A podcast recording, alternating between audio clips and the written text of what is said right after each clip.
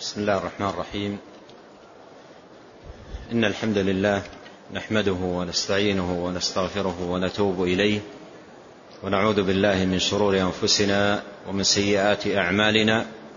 من يهده الله فلا مضل له ومن يضلل فلا هادي له.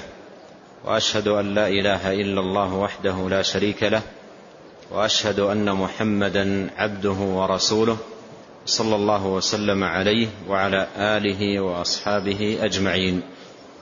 أما بعد فبدأ المصنف رحمه الله الإمام الشيخ عبد العزيز بن باز في كتابه تحفة الأخيار بعقد فصل يتعلق بالمسافر إذا قدم إلى إلى قرية أو بلدة أو مدينة يريد أن يدخلها فماذا عليه؟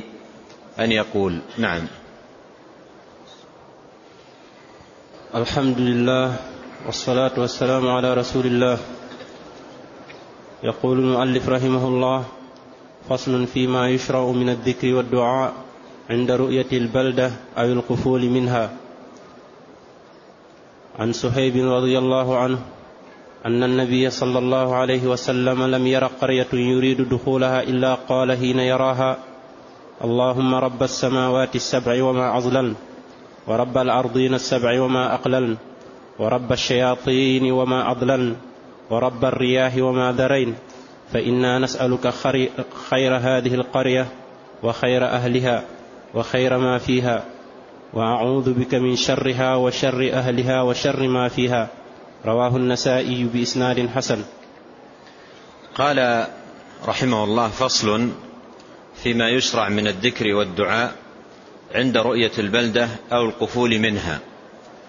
عند رؤية البلدة أي عندما يقبل على البلدة التي يريد أن يدخلها وسواء كانت البلدة كبيرة أو صغيرة قرية أو مدينة فكل ذلك يشرع للمسلم أن يقول فيه هذا الدعاء الذي كان يحافظ عليه رسول الله صلى الله عليه وسلم.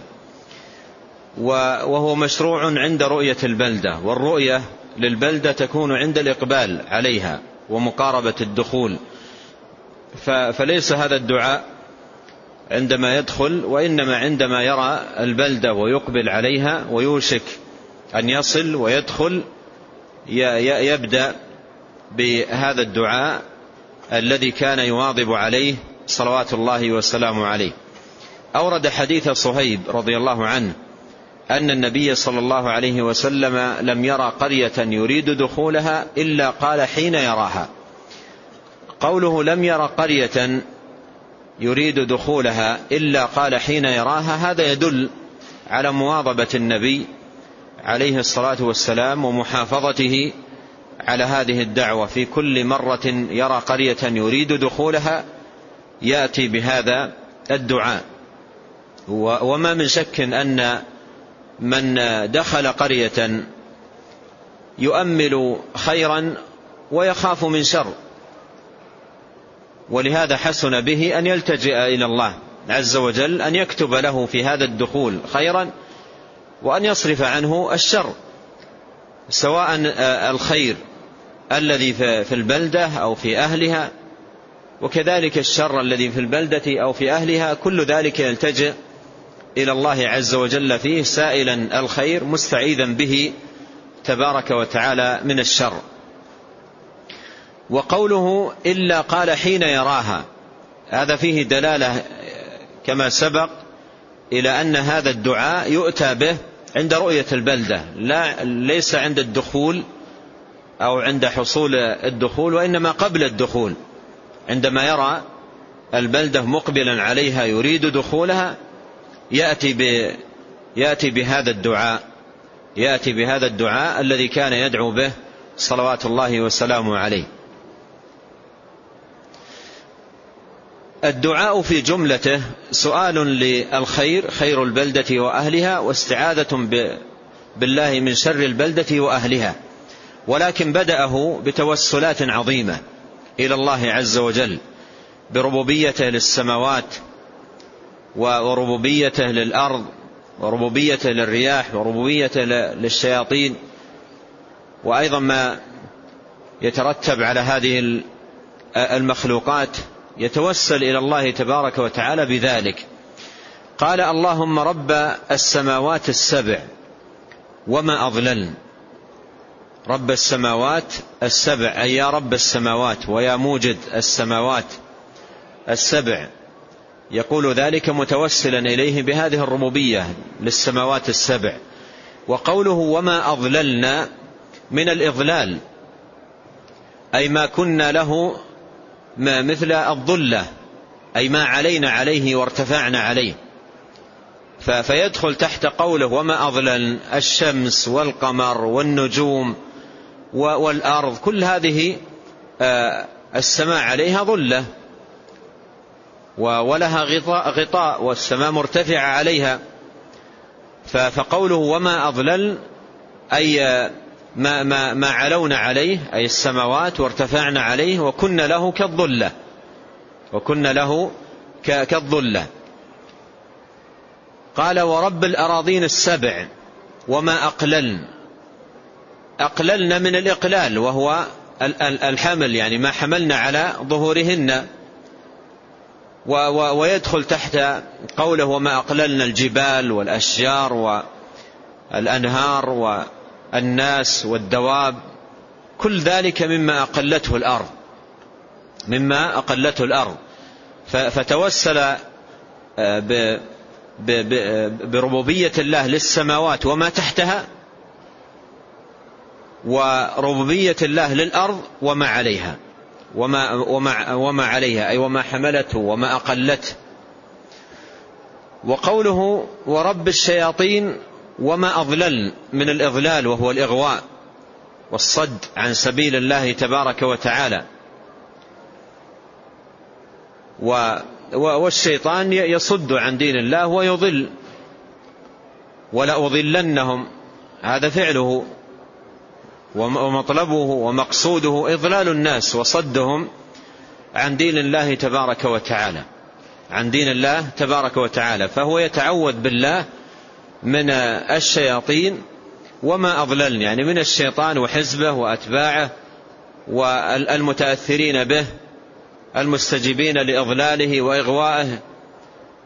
فيتعوذ بالله تبارك وتعالى من كل بربوبية الله تبارك وتعالى. يتعوذ بربوبية الله تبارك وتعالى للشياطين وما أضللنا. قال ورب الرياح وما درين الرياح معروفة. وما وما أي ما ذرته الرياح أي طيرته عندما تشتد الرياح فإنها تذرو الرمال والأوراق والهشيم هشيما تذروه الرياح. فكل ذلك يتعوذ بربوبية نعم يتوسل بربوبية الله تبارك وتعالى لذلك. ربوبية للرياح لأن الرياح مسخرة مدبرة حركتها بتسخير الله وما ذرته الرياح أيضا كل ذلك بتسخيره تبارك وتعالى. فهذه كلها وسائل بين يدي الدعاء وسائل إلى الله بربوبيته لهذه الأشياء. ثم بدأ بالدعاء بعد ذلك. قال أسألك خير هذه القرية وخير أهلها وخير ما فيها. أسألك خير هذه القرية. يعني أسألك من خير هذه القرية ما من الناس والطعام والشراب والمعاملات إلى غير ذلك. خير هذه القرية. وخير أهلها. يعني خير أهل هذه القرية خير الناس الذين فيها. من أهل الصلاح والتقى والطاعة لله جل وعلا. فيسأل من من خير أهل القرية بحيث يعامل بالحسنى ويلاقى بالطيب و ولا يحصل له إيذاء أو عدوان أو نحو ذلك. أسألك خير آه، هذه القرية وخير أهلها وخير ما فيها وخير ما فيها. هذا يتناول كل ما يكون في القرية من ثمار وزروع وأشجار ومياه وإلى غير ذلك يسأل الله تبارك وتعالى وكذلك المساكن إلى غير ذلك يسأل الله جل وعلا آه، خيرا شاملا للقرية وأهلها وما في القرية. قال وأعوذ بك من شر من شرها وشر أهلها وشر ما فيها.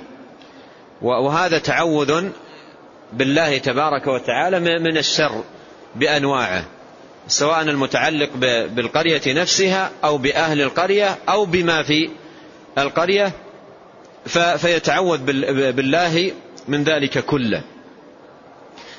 فيدخل القرية التي يريد دخولها وهو محفوظ بحفظ الله.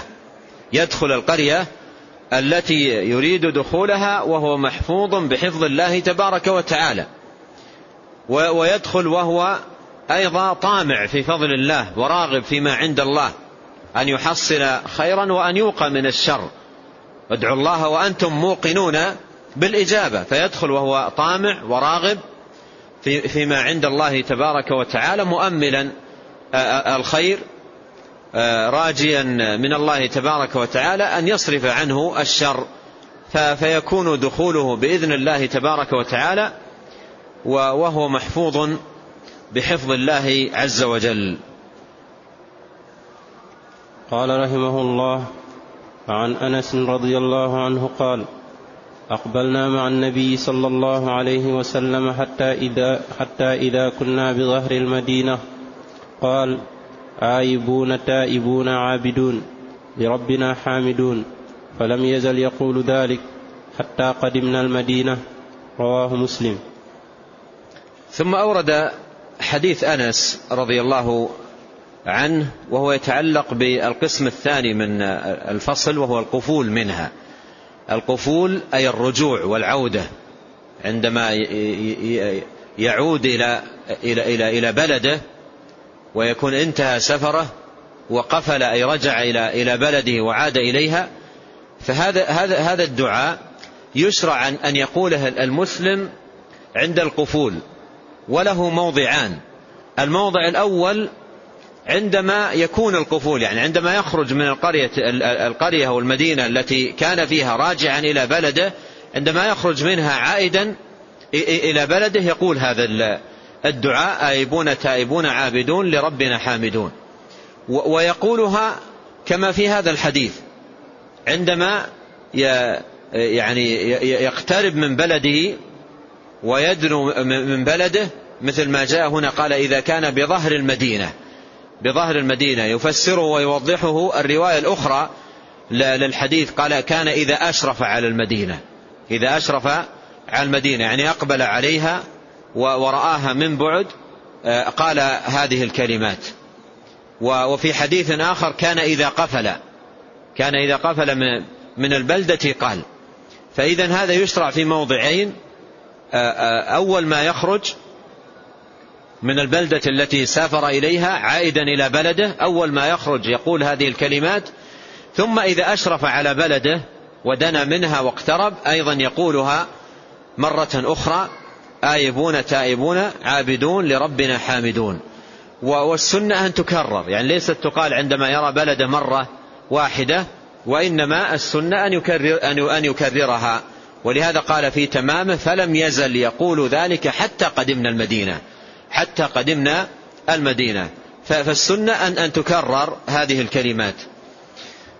قوله آيبون من الأوبة والأوبة هي الرجوع إلى الله تبارك وتعالى. آب أي رجع. رجع إلى الله بالإقبال عليه والقيام بطاعته وامتثال أمره والبعد عن نواهيه. آيبون. تائبون أي من ذنوبنا وتقصيرنا وإخلالنا وخطئنا آيبون تائبون عابدون لربنا. عابدون آآ آآ نعم عابدون أي لله تبارك وتعالى مخلصين له الدين قائمين بعبادته. لربنا حامدون أي على نعمه التي لا تعد ولا تحصى ومننه التي لا تستقصى ومنها سلامة الإنسان في سفره وعافيته ووصوله إلى بلده وإقباله على على دياره والسفر قطعة من العذاب.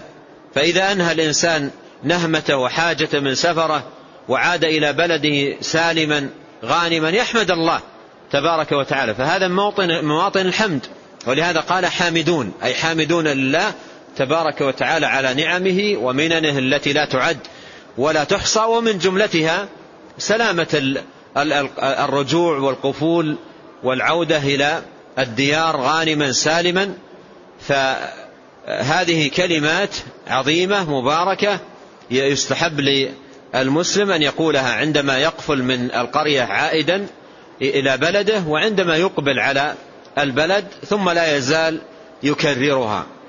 ثم في في في في قول هذه الكلمات وتكرارها توطيد للنفس فيها توطيد للنفس على لزوم هذه الأشياء وأن يدخل بلدته بعد قضاء نهمته وحاجة من سفر من سفره يدخل بلدته وهو آيب تائب عابد حامد لله تبارك وتعالى. هذه أعماله وهذا الذي أقبل على بلدته يحمله وجعله هما له ومقصودا.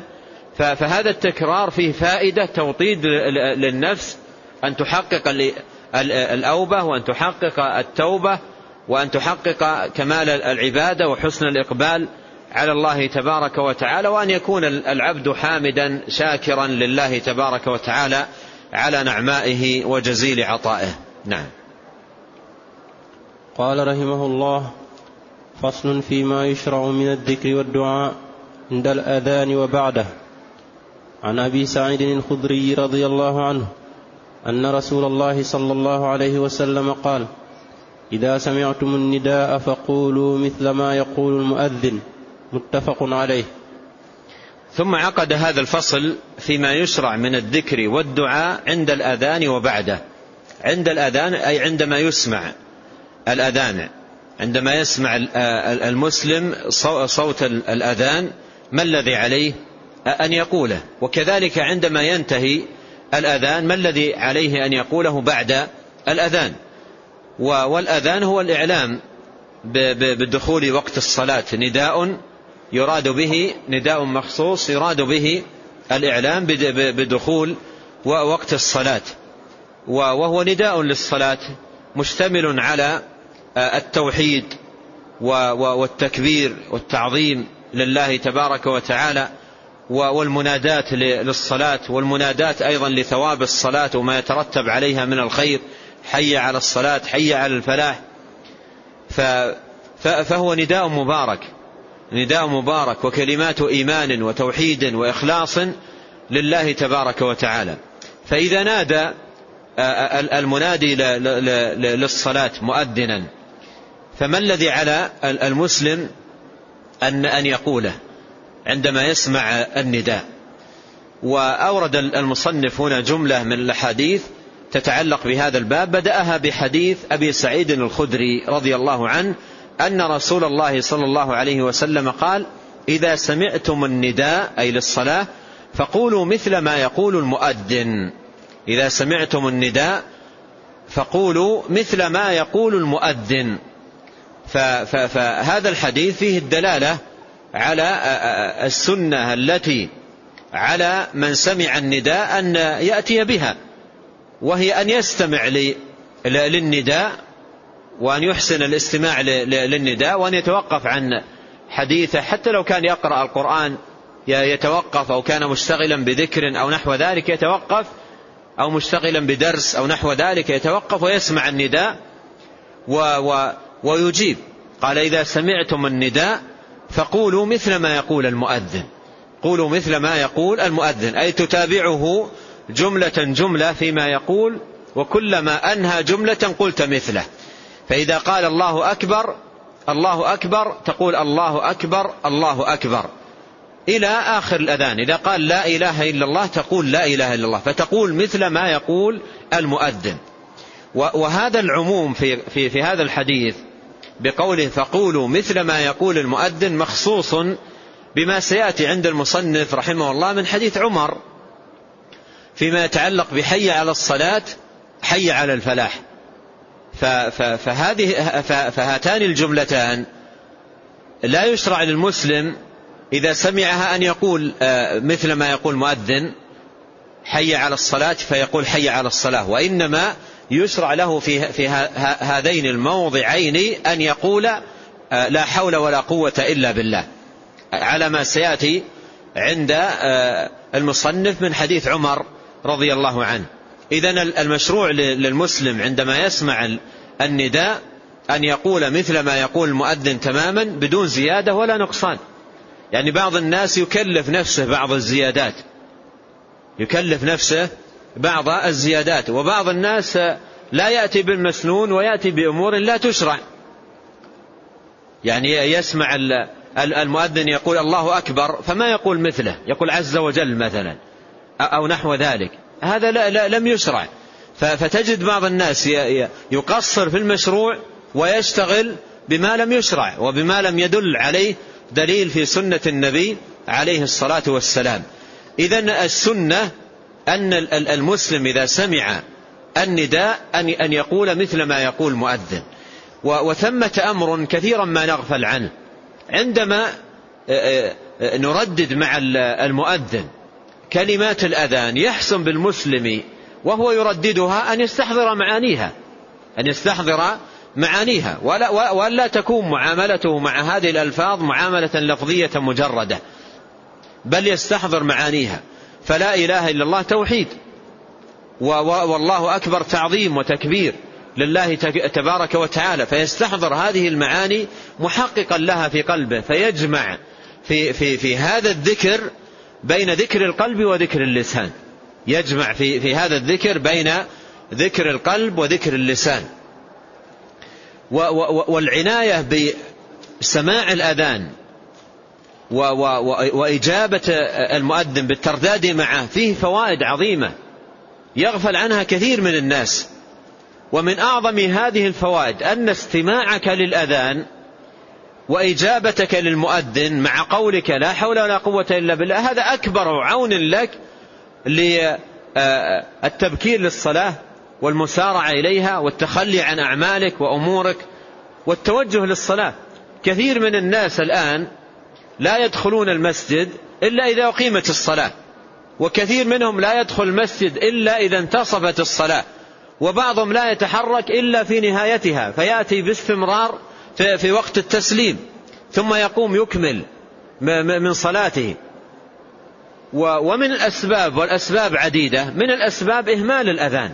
وإلا لو كان عند الإنسان شيء من الاهتمام بالأذان والإصغاء إليه والإستماع إليه وإجابة المؤذن فهذا الذكر يعطي طمأنينة ويطرد عن قلبه انشغالاته.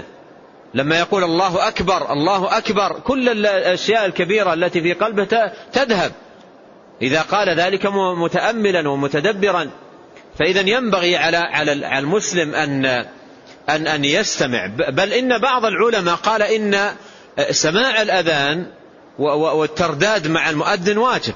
بعض العلماء عده واجبا لكن الصحيح أنه سنة. الصحيح أنه سنة. لكن سنة ينبغي أن يهتم بها الإنسان ويعتني بها ليحصل هذا الخير العظيم بتكرار هذه الكلمات المباركة كلمات الأذان. ولو كان العبد مواظبا عليها كل يوم سيجد عنده حصيلة عجيبة في, في الشهر وفي السنة وفي السنوات من تكبير الله والتهليل والثناء على الله سبحانه وتعالى. فكم يفوت الإنسان من خير عظيم بتفويته لهذه السنة؟ نعم. قال رحمه الله وعن جابر بن عبد الله رضي الله عنه أن رسول الله صلى الله عليه وسلم قال من قال حين يسمع النداء اللهم رب هذه الدعوة التامة والصلاة القائمة آت محمدا الوسيلة والفضيلة وابعثه مقاما محمودا الذي وعدته حلت له شفاعتي يوم القيامة. رواه البخاري. وزاد البيهقي في آخره بإسناد حسن إنك لا تخلف الميعاد.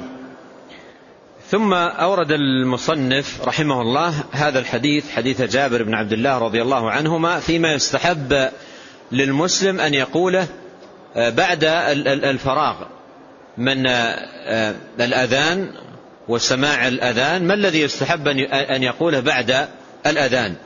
قال من قال قال صلى الله عليه وسلم من قال حين يسمع النداء يعني حينما ينتهي من سماع النداء ويفرغ منه آه اللهم رب هذه الدعوة التامة. اللهم رب هذه الدعوة التامة. والمراد بالدعوة التامة أي كلمات النداء. وهذه صفة عظيمة تدل على القيمة الكبيرة والمكانة العالية للأذان. وصف في, في هذا الحديث بأنه ماذا؟ بأنه دعوة تامة. بأنه دعوة تامة أي كاملة ووافية. دعوة تامة أي كاملة وافية. فهذه صفة عظيمة تدل على المكانة العالية التي يتبوأها الأذان. اللهم رب هذه الدعوة التامة المشار بقول هذه إلى الأذان وما فيه من الألفاظ. فالأذان دعوة تامة الأذان دعوة تامة بألفاظه العظيمة ومقاصده الجليلة ومعانيه الجميلة المباركة فهو دعوة تامة كاملة لا نقص فيها. فهذا وصف للأذان واستشعار لقيمته. استشعار لقيمته. أنت عندما تقول اللهم رب هذه الدعوة التامة أنت تستشعر هنا قيمة الأذان ومكانته. وأن الأذان يشتمل على كلمات عظام وكلمات مباركة ومعاني جليلة رفيعة آه، فيها التوحيد فيها التكبير فيها التعظيم فيها الشهادة لله بالوحدانية ولنبي عليه الصلاة والسلام بالرسالة فهي دعوة تامة. دعوة تامة. قال اللهم رب هذه الدعوة التامة والصلاة القائمة أي التي نودي إليها بهذا النداء. والصلاة القائمة. وقيامها قيامها تمامها وبقاؤها واستمرارها. كل ذلك من من قيام الصلاة. قال والصلاة القائمة. توسل إلى الله عز وجل بذلك قال اللهم رب هذه الدعوة التامة والصلاة القائمة آت محمدا الوسيلة. وهذا هو المطلوب في, في هذا التوسل. اللهم آتي أي أعطي. محمدا أي النبي الكريم عليه الصلاة والسلام سيد ولد آدم. آت محمدا الوسيلة والفضيلة. الوسيلة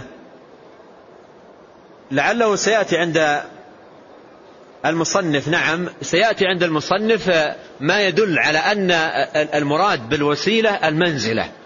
منزلة آه، لا تنبغي لأحد إلا له عليه الصلاة والسلام. والوسيلة لها آه، معاني من معانيها هنا أي المنزلة لأنه سيأتي معنا في الحديث الآخر فإنها منزلة لا تنبغي إلا لواحد من عباد الله.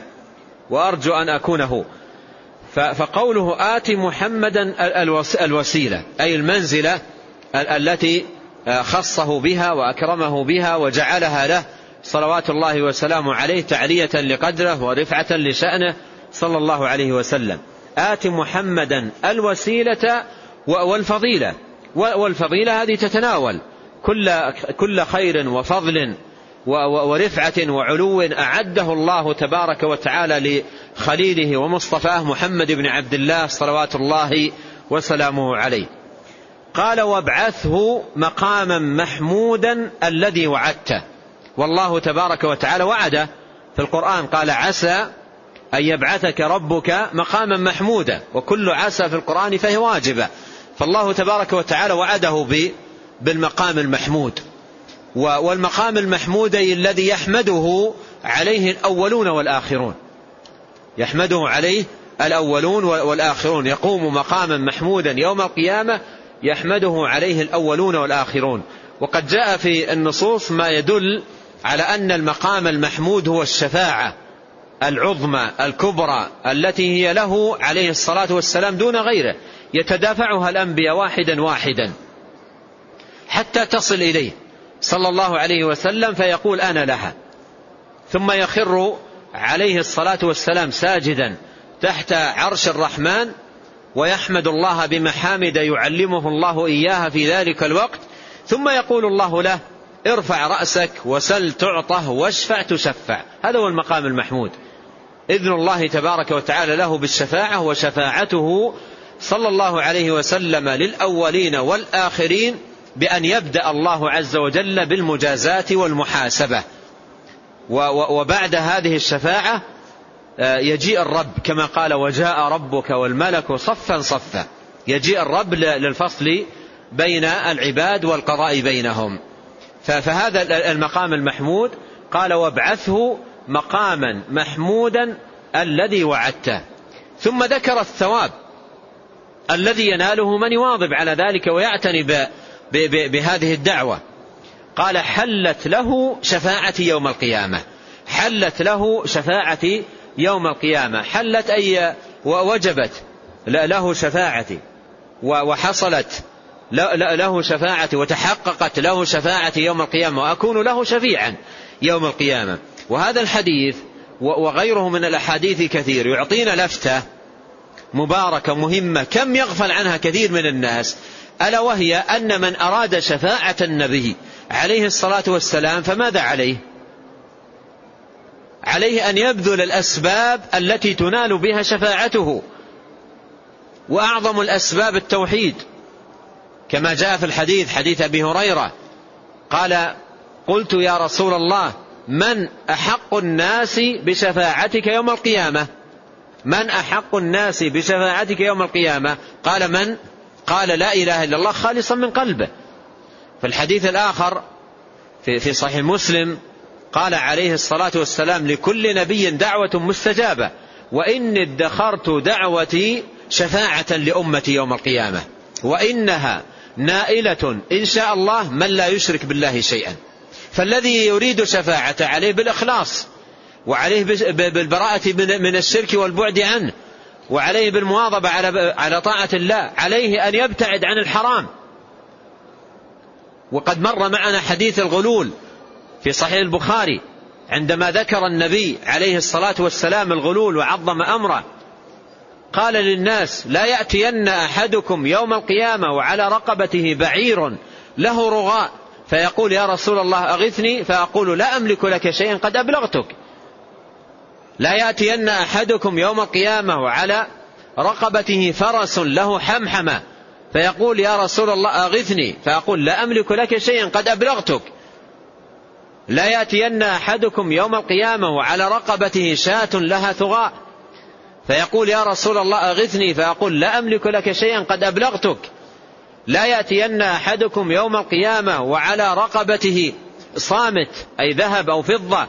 فيقول يا رسول الله أغثني فأقول لا أملك لك شيئا قد أبلغتك.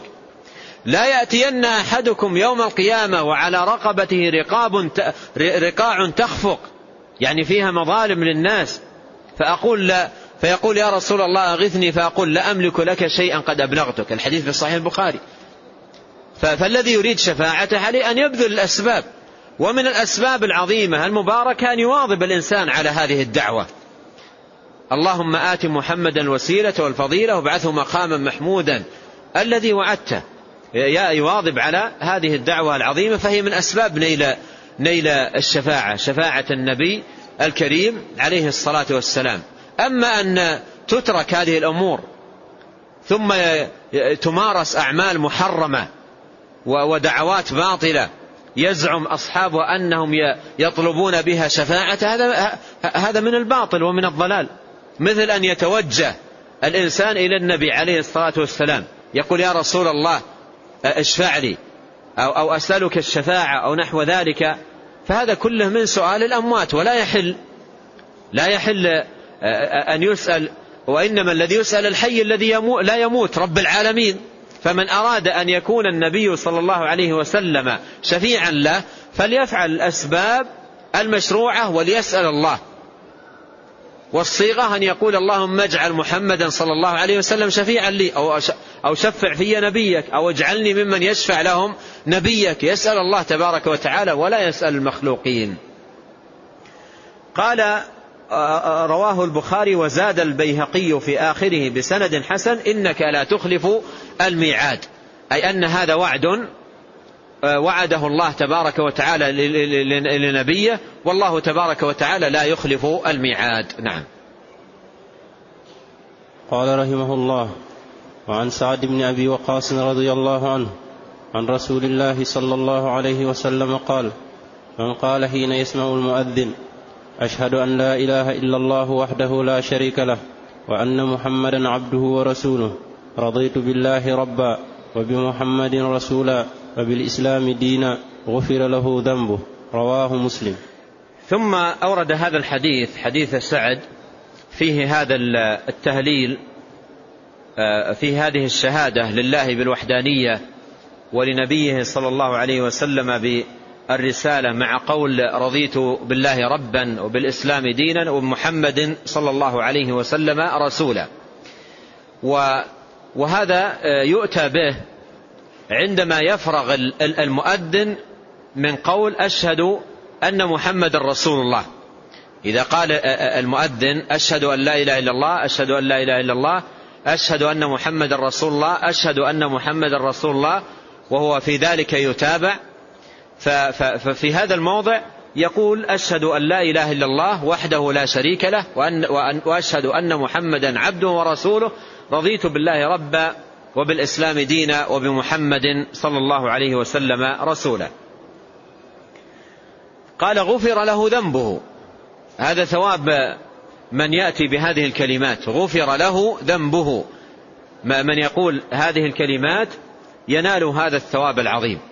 وقوله رضيت بالله ربا وبمحمد رسولا وبالإسلام دينا هذه كلمات يؤتى بها مع تحقيق ما تقتضيه. والرضا بالله ربا. يقتضي الإخلاص والإقبال ومحبة الله ومحبة دينه والإقبال على طاعته. والرضا بمحمد عليه الصلاة والسلام يتطلب انشراح الصدر لما جاء به والإقبال على على سنته ومحبته وتقديم محبته عليه الصلاة والسلام على محبة النفس والنفيس والوالد والولد والناس أجمعين والرضا بالإسلام دينا. يتطلب من الإنسان أن يحب هذا الدين وأن يقبل عليه وأن يحافظ عليه وأن يواظب عليه. قال رضيت بالله ربا وبالإسلام دينا وبمحمد صلى الله عليه وسلم رسولا. نعم. قال رحمه الله وعن ابن وعن عمر بن الخطاب رضي الله عنه قال قال رسول الله صلى الله عليه وسلم إذا قال المؤذن الله أكبر الله أكبر. فقال أحدكم الله أكبر الله أكبر. ثم قال أشهد أن لا إله إلا الله. قال أشهد أن لا إله إلا الله. ثم قال أشهد أن محمدا رسول الله. قال أشهد أن محمدا رسول الله. ثم قال حي على الصلاة. قال لا حول ولا قوة إلا بالله. ثم قال حي على الفلاح. قال لا حول ولا قوة إلا بالله. ثم قال الله أكبر الله أكبر. قال الله أكبر الله أكبر. ثم قال لا إله إلا الله. قال لا إله إلا الله من قلبه دخل الجنة. رواه مسلم. ثم أورد حديث عمر بن الخطاب رضي الله عنه في ما يشرع للمسلم أن يقول عند سماع المؤذن. وهو أن أن يقول تماما مثل ما يقول المؤذن. أن يقول تماما مثل ما يقول المؤذن إلا عندما يقول المؤذن حي على الصلاة حي على الفلاح وهذا نداء نداء للصلاة ونداء للفلاح الذي هو ثواب الصلاة وآثارها وثمارها في الدنيا والآخرة. فعندما يسمع حي على الصلاة يقول لا حول ولا قوة إلا بالله. وعندما يسمع حي على الفلاح يقول لا حول ولا قوة إلا بالله. وقد عرفنا أن لا حول ولا قوة إلا بالله كلمة استعانة. فأنت تنادى للصلاة فتطلب العون من الله للقيام بها قائلا لا حول ولا قوة إلا بالله. ولهذا من لا يسمعون النداء ومن لا يقولون آه، لا حول ولا قوة إلا بالله في هذين الموضعين يفوتون على أنفسهم طلب ماذا؟ طلب العون من الله. طلب العون من الله تبارك وتعالى فيكونون بذلك فوتوا خيرا عظيما وحظا وافرا على أنفسهم لأن طلب العون من الله من أهم المهمات ومن أعظم المهمات وآكدها. فإذا سمع المسلم المؤذن يقول حي على الصلاة حي على الفلاح فالمشروع في في حقه أن يقول لا حول ولا قوة إلا بالله أي لا تحول من حال إلى حال ولا حصول قوة إلا بالله تبارك وتعالى. ومن ذلك ترك الإنسان لأعماله ومصالحه وحاجاته وبيته وتوجهه للمسجد للقيام بهذه الطاعة هذا لا يكون إلا إلا بعون الله وتوفيقه. ولهذا جاء في صحيح البخاري أن الصحابة كانوا يرتجزون لولا الله ما اهتدينا ولا صمنا ولا صلينا. لولا الله ما اهتدينا ولا صمنا ولا صلينا.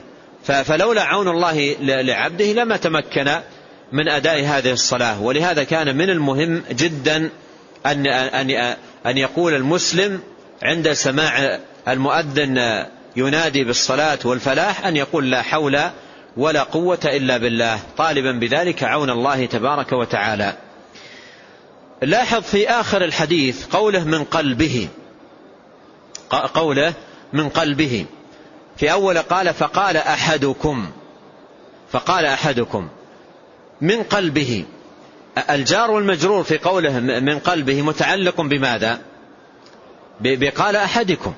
أي قال ذلك من قلبه. هذا يفيدنا أن, أن قولك مثل ما يقول المؤذن المطلوب منك فيه أن يكون قولا بلسانك تحرك لسانك به وقولا بقلبك.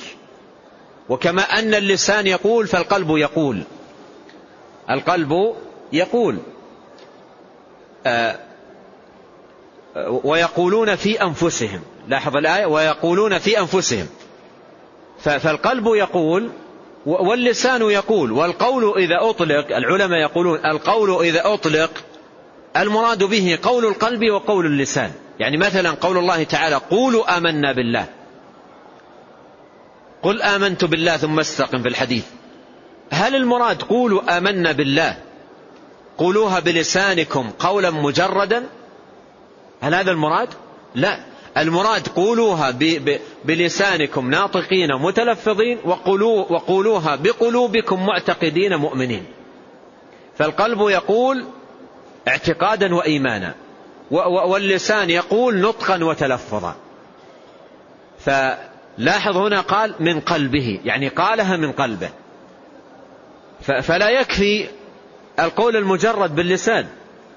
يعني قد يحصل من الإنسان أن يسمع المؤذن أن يسمع المؤذن ويقول مثله ويقول مثله ولكن آه، باله مشغول بل, بل حركاته مشغولة وذهنه مشغول وقلبه مشغول لسانه فقط آه، بالإعتياد يستمع ويردد.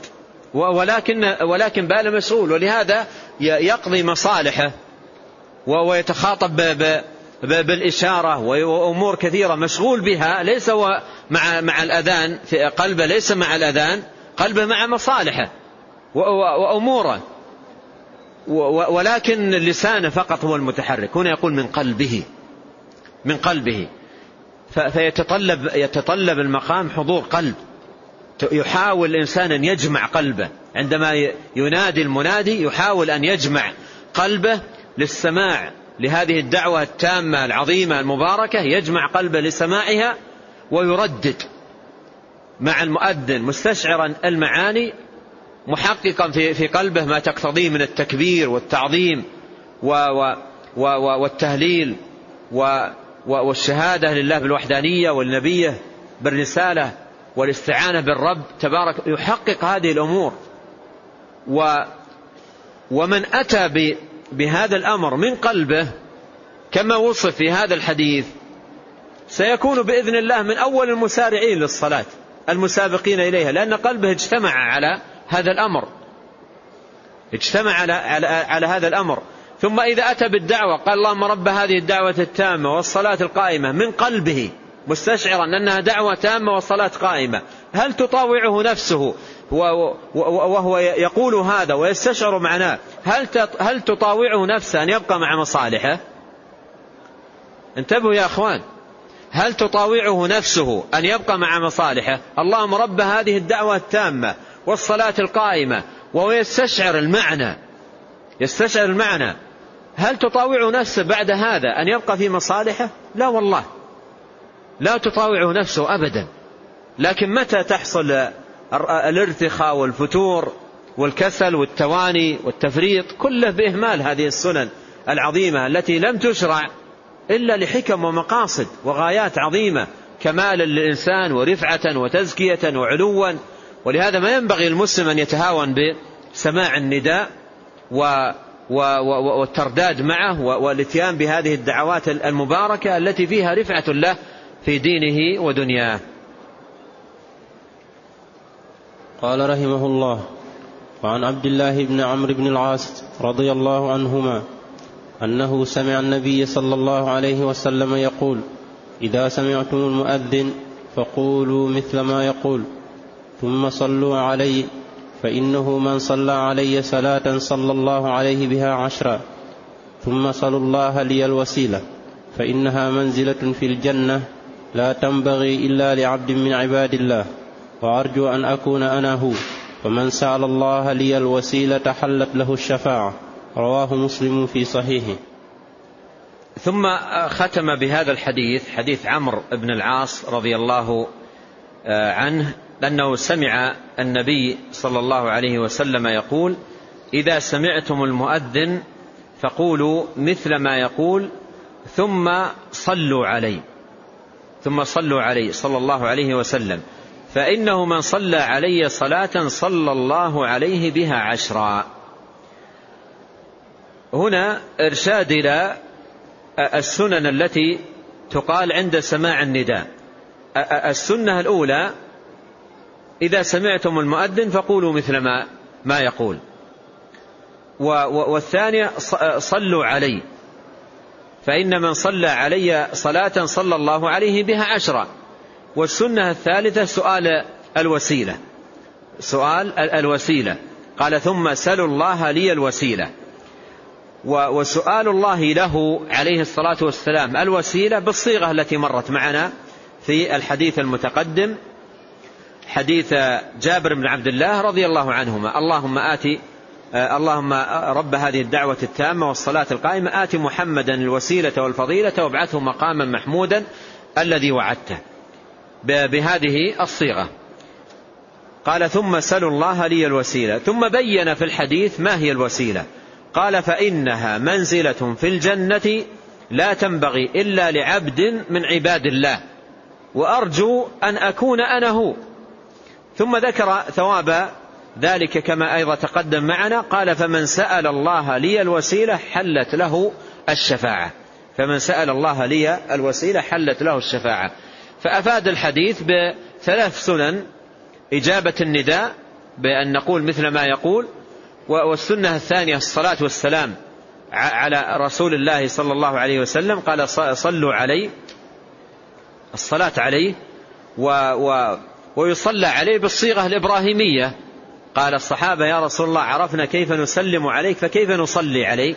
قال تقول اللهم صل على محمد وعلى آل محمد كما صليت على إبراهيم وعلى آل إبراهيم إنك حميد مجيد. فيؤتى بالصيغة الإبراهيمية في الصلاة على رسول الله صلى الله عليه وسلم في هذا الموضع.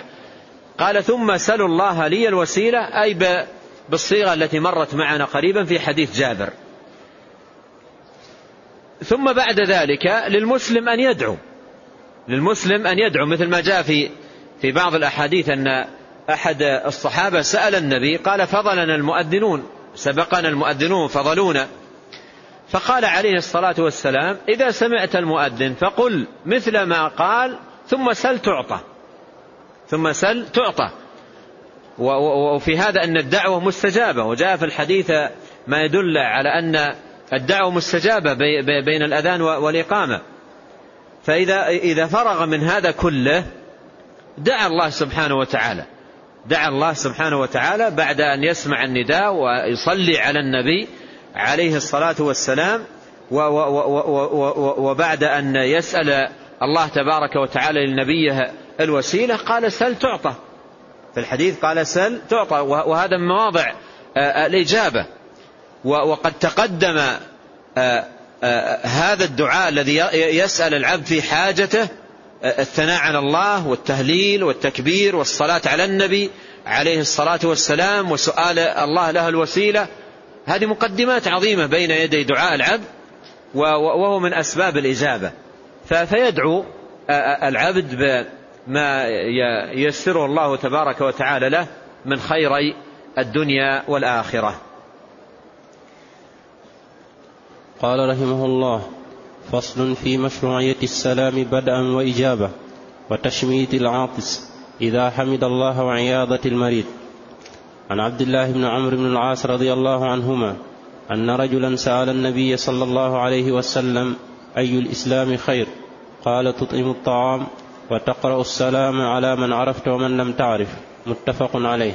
ثم عقد الشيخ رحمه الله وغفر له وأسكنه الجنة هذا الفصل في مشروعية السلام بدءا وإجابة. أن السلام مشروع أي ابتداء أن تلقي السلام على من لقيت وإجابة أي من ألقيت عليه السلام أن يجيب. أنت تقول السلام عليكم وهو يقول عليكم السلام بدءا وإجابة. وتشميت العاطس. تشميت العاطس أي عندما يحصل منه العطاس ويحمد الله أن تشمته بأن تدعو له. قائلا يرحمك الله. قائلا يرحمك الله على ما جاء في السنة وسيذكر في المصنف الحديث في ذلك.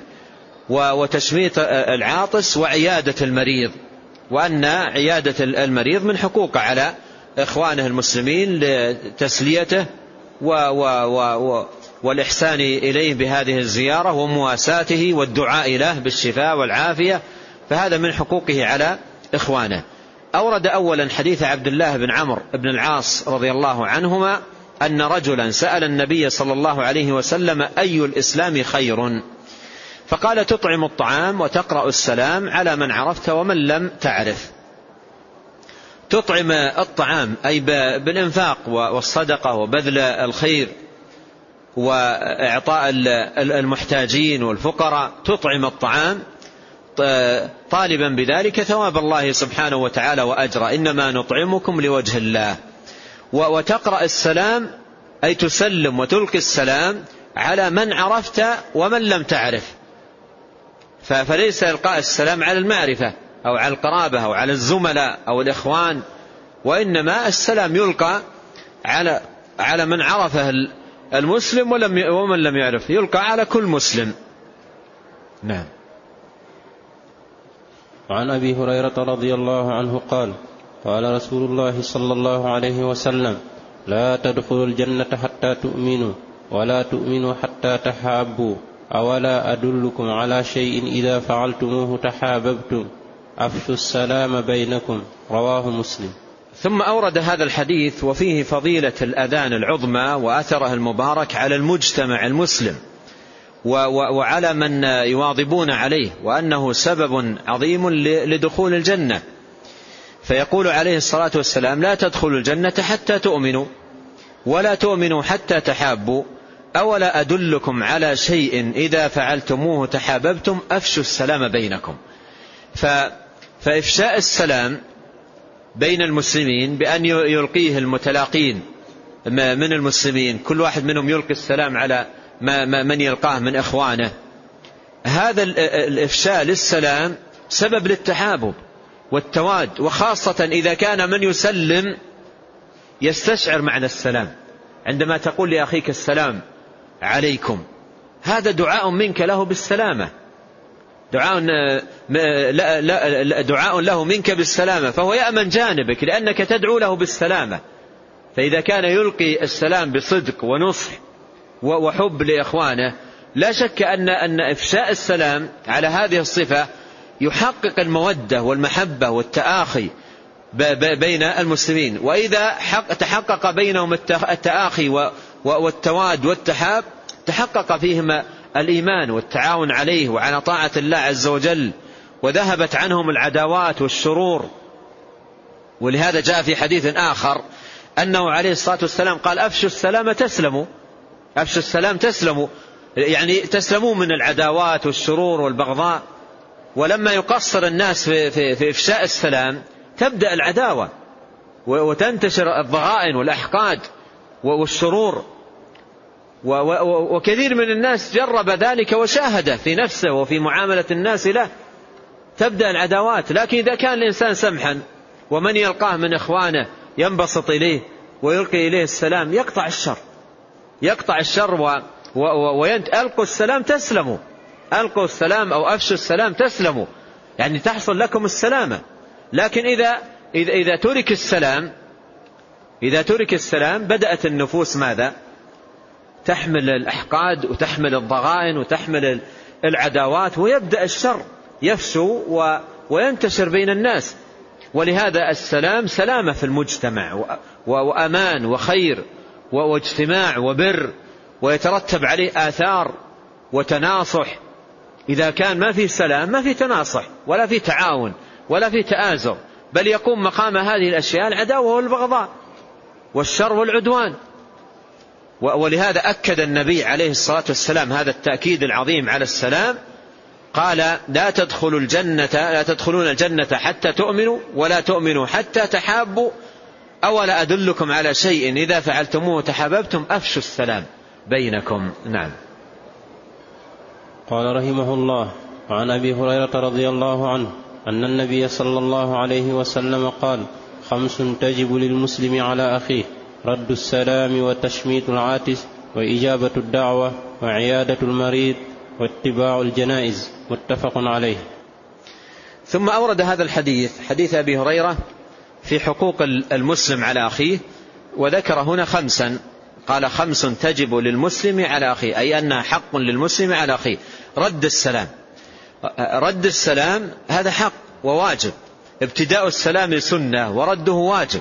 وهو حق من حقوق المسلم على إخوانه أنه إذا ألقى السلام أن يردوا عليه. وإذا كانوا جماعة يسقط الواجب عنهم واحد. إذا قال السلام عليكم فقال واحد منهم وعليكم السلام أسقط الواجب. أسقط الواجب. فرد السلام يعني على من ألقاه. وتشميت العاطس أي من عطس وحمد الله تبارك وتعالى يشمت أي بالدعاء المأثور يقال يرحمك الله. هذا هو تشميته أن يقال يرحمك الله. وإجابة الدعوة. إجابة الدعوة أي من دعاك إلى وليمة فإنك تجيبه. ما لم يكن هناك مفسدة أو مانع أو عذر يمنع من ذلك. وإجابة الدعوة.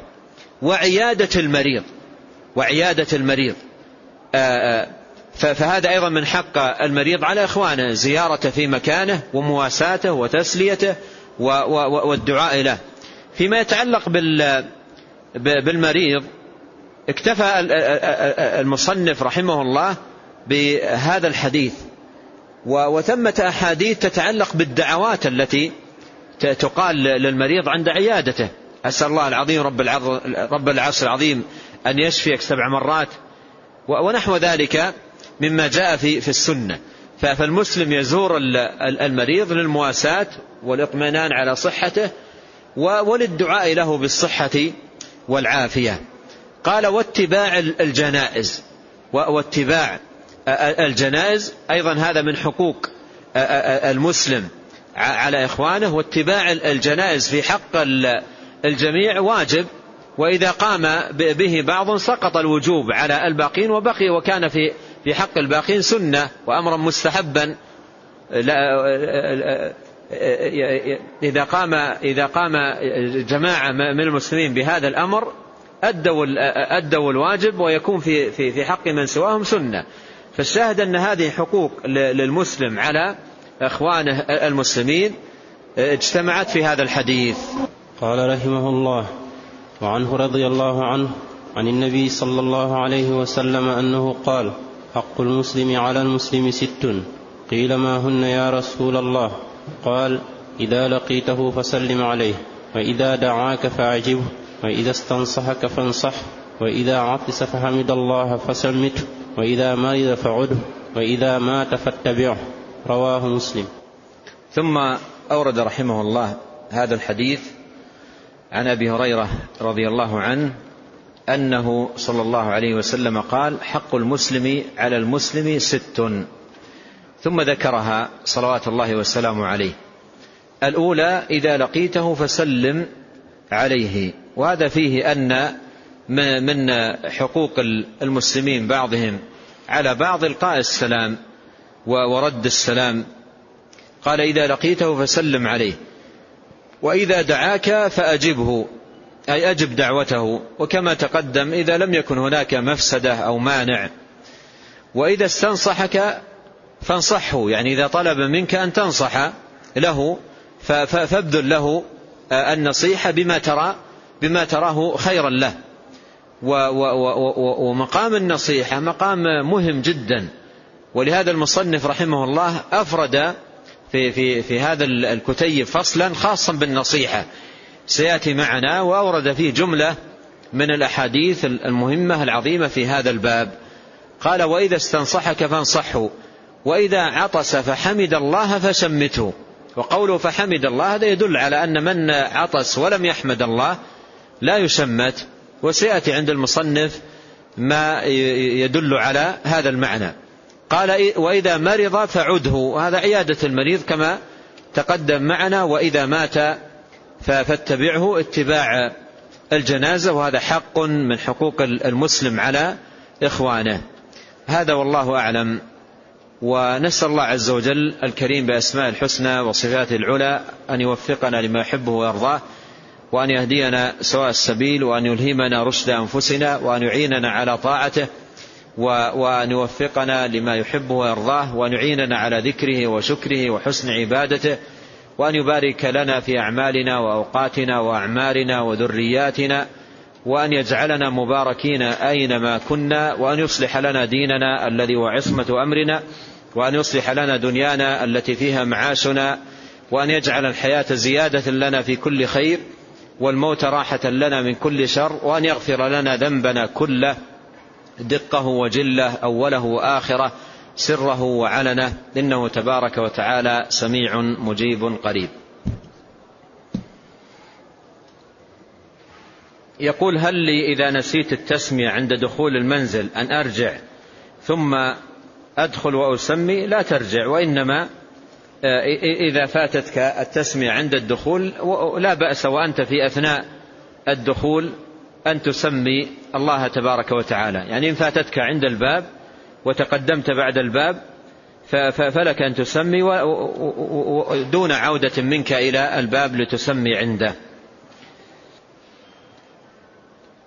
يقول ما صحة الحديث الوارد في في بعض كتب الأذكار عند لمن أصابه أرق ولم ينم أنه يقول غارت النجوم ونامت الجفون وأنت الحي القيوم. اللهم طمئن قلبي وآنم عيني. لا أعرف عن صحة هذا الحديث شيئا. يقول إذا كان في الصلاة تحية المسجد مثلا هل يتابع المؤذن وهو يصلي؟ الجواب لا لأنه منشغل في في صلاته وإنما يتم الصلاة. وبعض الناس يخطي يشرع في النافلة والمؤذن يؤذن. إذا كان لم يبدأ بالنافلة آه، آه، إذا كان لم يبدأ بالنافلة لا يبدأ بها حتى ينتهي الأذان. يستمع الأذان ويجيب وإذا انتهى صلى النافلة. وأما إذا كان شرع في في النافلة فلا يقطعها ولا أيضا ينشغل عن صلاته بالأذان وإنما يكمل صلاته ويتم صلاته ولا يبطلها بسماعه للأذان.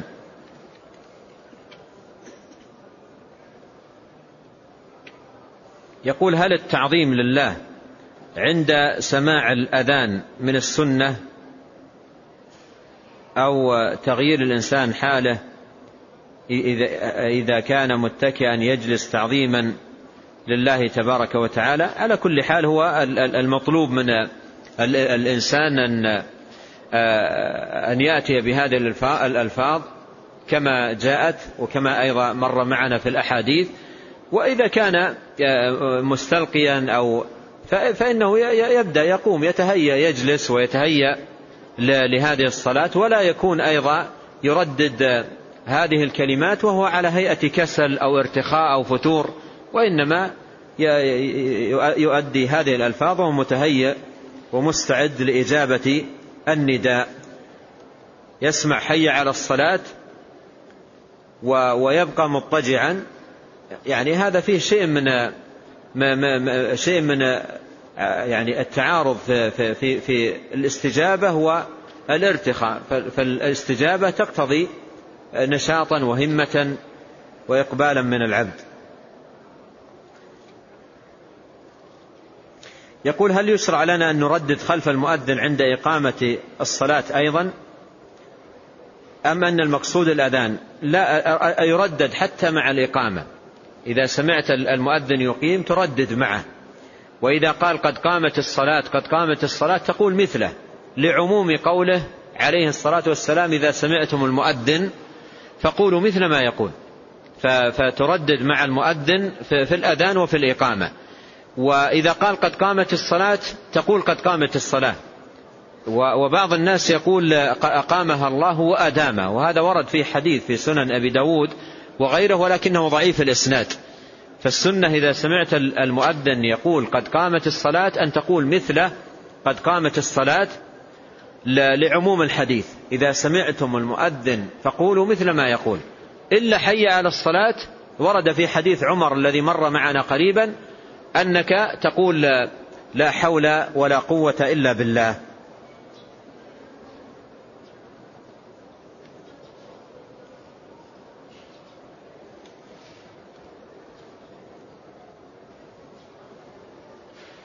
إذا لحق المأموم الإمام في الركوع هل يكبر تكبيرة واحدة أم تكبيرتين؟ الجواب أنه يكبر تكبيرتين الأولى تكبيرة الإحرام وهو قائم ثم يكبر تكبيرة الانتقال للركوع.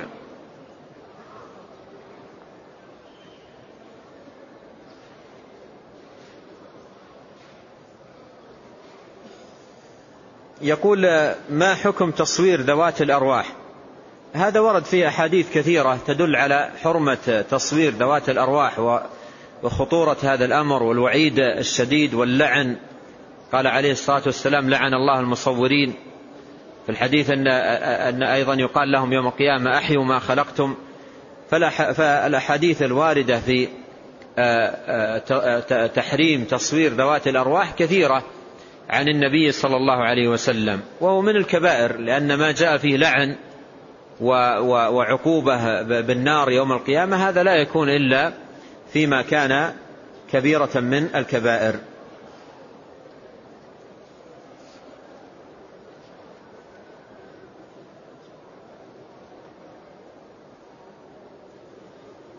السنن الرواتب أو النوافل أولى أما حضور درس العلم. السنن الرواتب الإتيان بها مطلوب. السنن الرواتب الإتيان بها مطلوب وهي ليست متنافية مع حضور دروس العلم لأن من يلقي درس العلم ومن يستمع إليه كلهم يؤدون السنة الراتبة بعد الصلاة ثم يجتمعون لدرس العلم. فليس هناك تنافي حتى ينظر في الأفضلية أو في المفاضلة بينهما لإمكان الجمع. هذا والله تعالى أعلم وصلى الله وسلم على نبينا محمد.